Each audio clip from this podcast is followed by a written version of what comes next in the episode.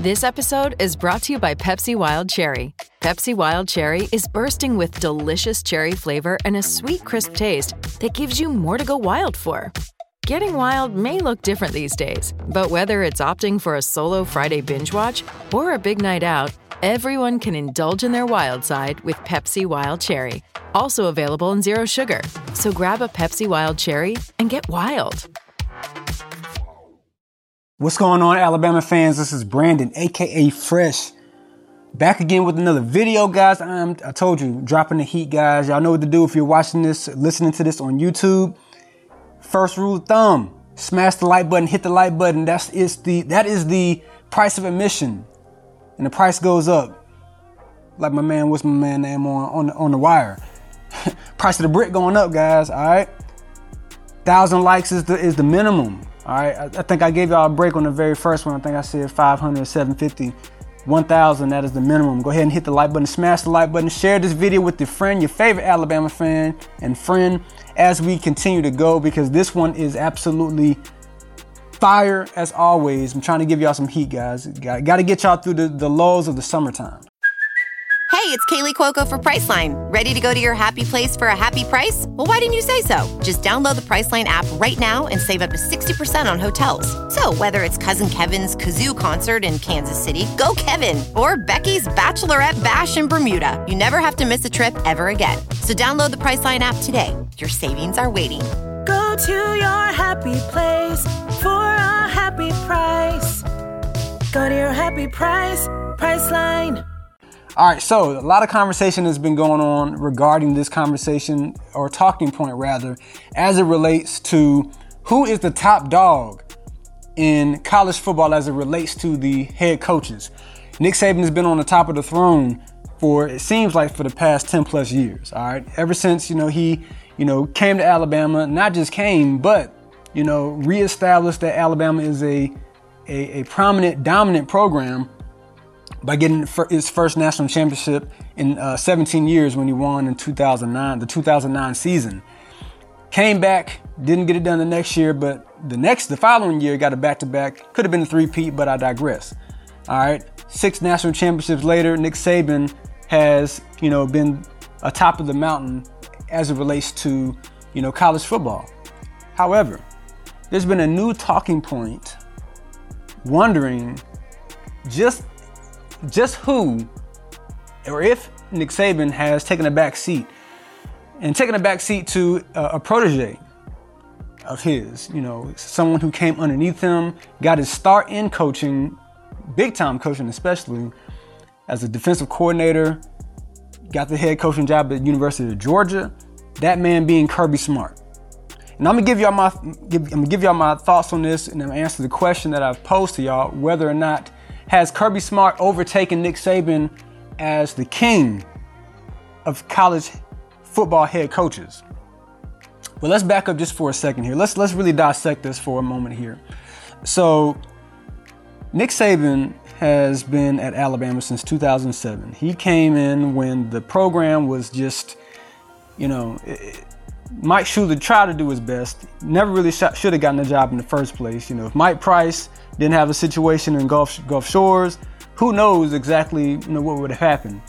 Um, whether Nick Saban would have been available or not, because you know Mike Price, you know, definitely knew how to coach. You know, Washington State did some really good things there. Uh, was about to bring a nice little air attack, run and shoot, and um, you know we never really got to see it materialize. I was actually a student, um, went to the A Day game in uh, 2003, and there was so much excitement. You know, at that point, I mean, just getting 40,000 people to show up to an Alabama A Day game was a major deal, and um, it was it was around that number. Um, that didn't happen. It didn't manifest itself. Uh, we all know the story. Coach Croom was the next in line, or at least uh, interviewed. Didn't get that. Mike Shula ended up getting the job. He just wasn't ready to be a head coach. Uh, wasn't really head coach material. Um, from talking to players that were on that, that team, that coach that played underneath him, you know, try to incorporate an NFL type environment. Um, you know, you play, you perform, you're good. Just didn't run a really tight ship. So um, it didn't it didn't work out. Fizzled out really quickly, actually. Um, not everything was his fault, of course. Didn't really have you know a full deck of cards to work with, but that's just part of it. Nick Saban, he comes in, you know, puts a little sprinkle of uh, magic dust on the program.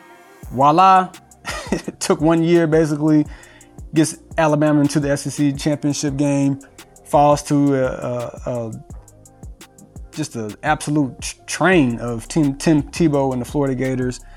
Um, but after that, he pretty much won the national championship the next year. Hasn't really looked back um, for the most part. You know, being able to capture six national championships in his tenure. That is something that's a feat in and of itself. All right. So you have that dynamic where you have someone that has took taken a program that not many people they, they wanted the job, but not really.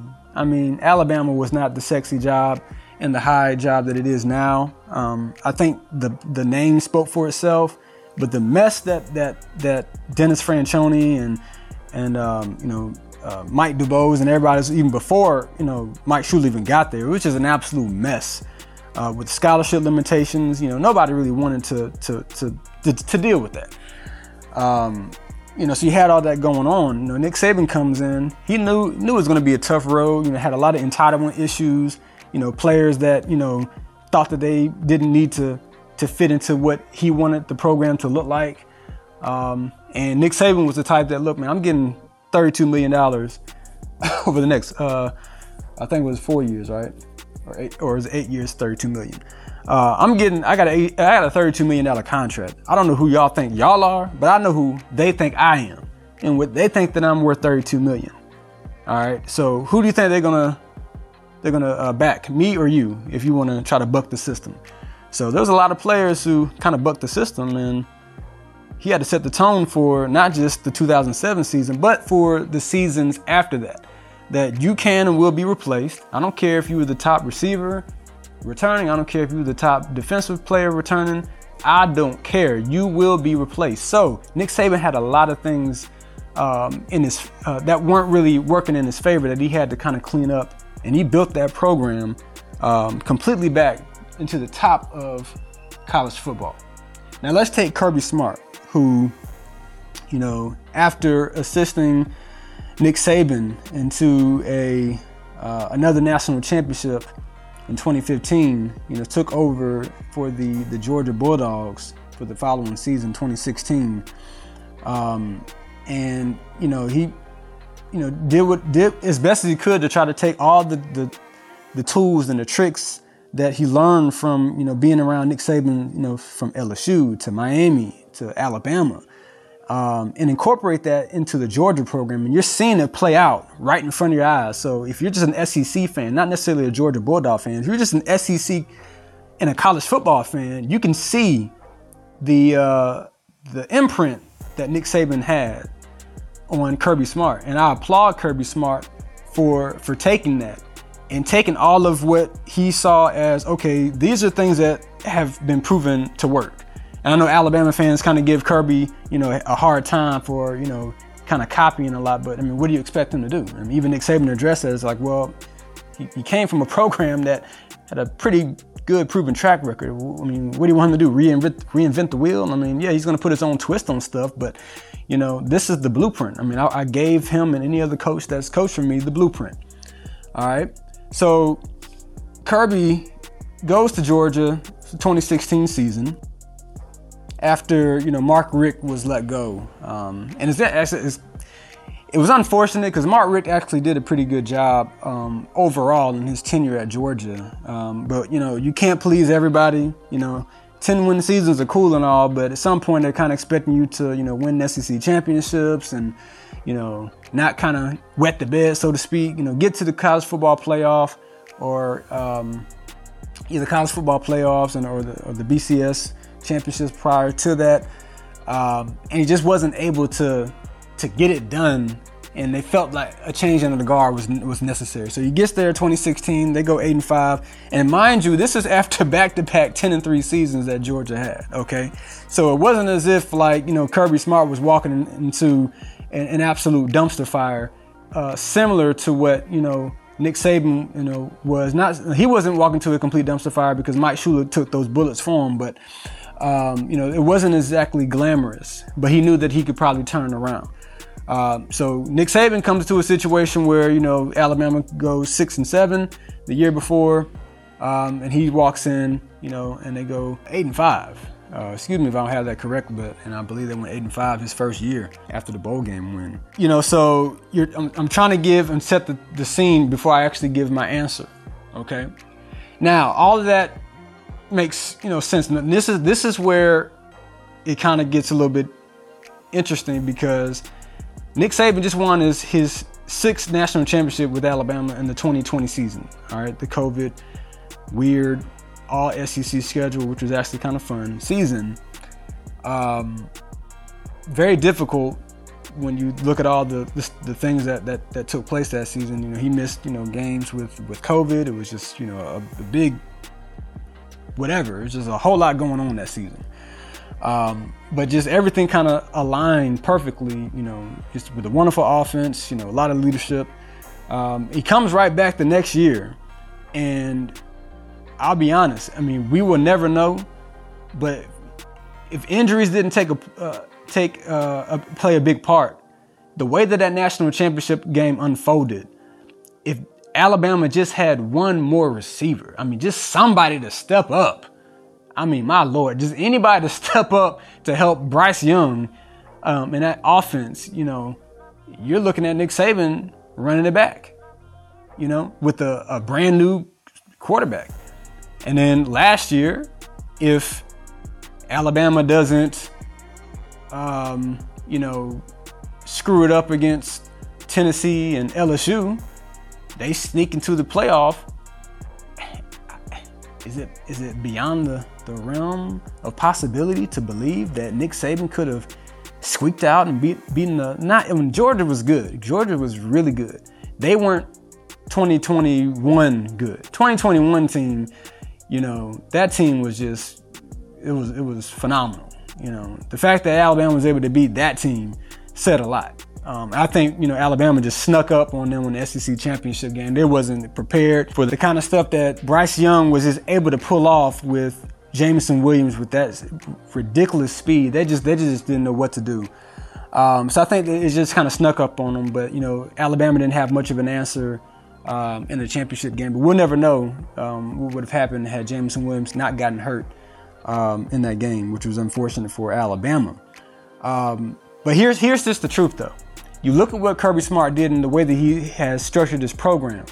Okay, he has taken the blueprint of culture that Nick Saban, in my opinion, you know, he, he kind of, you know, just try to ride the wave of comfort after winning that 2020 national championship. All right.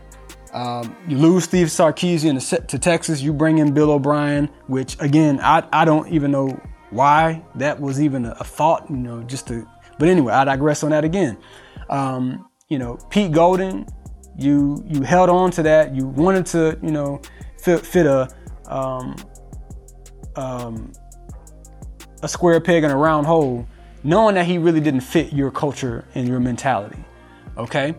Um, but you were just kind of hoping and praying that things would just continue to work out, you know, after such a majestic season that took place in 2020.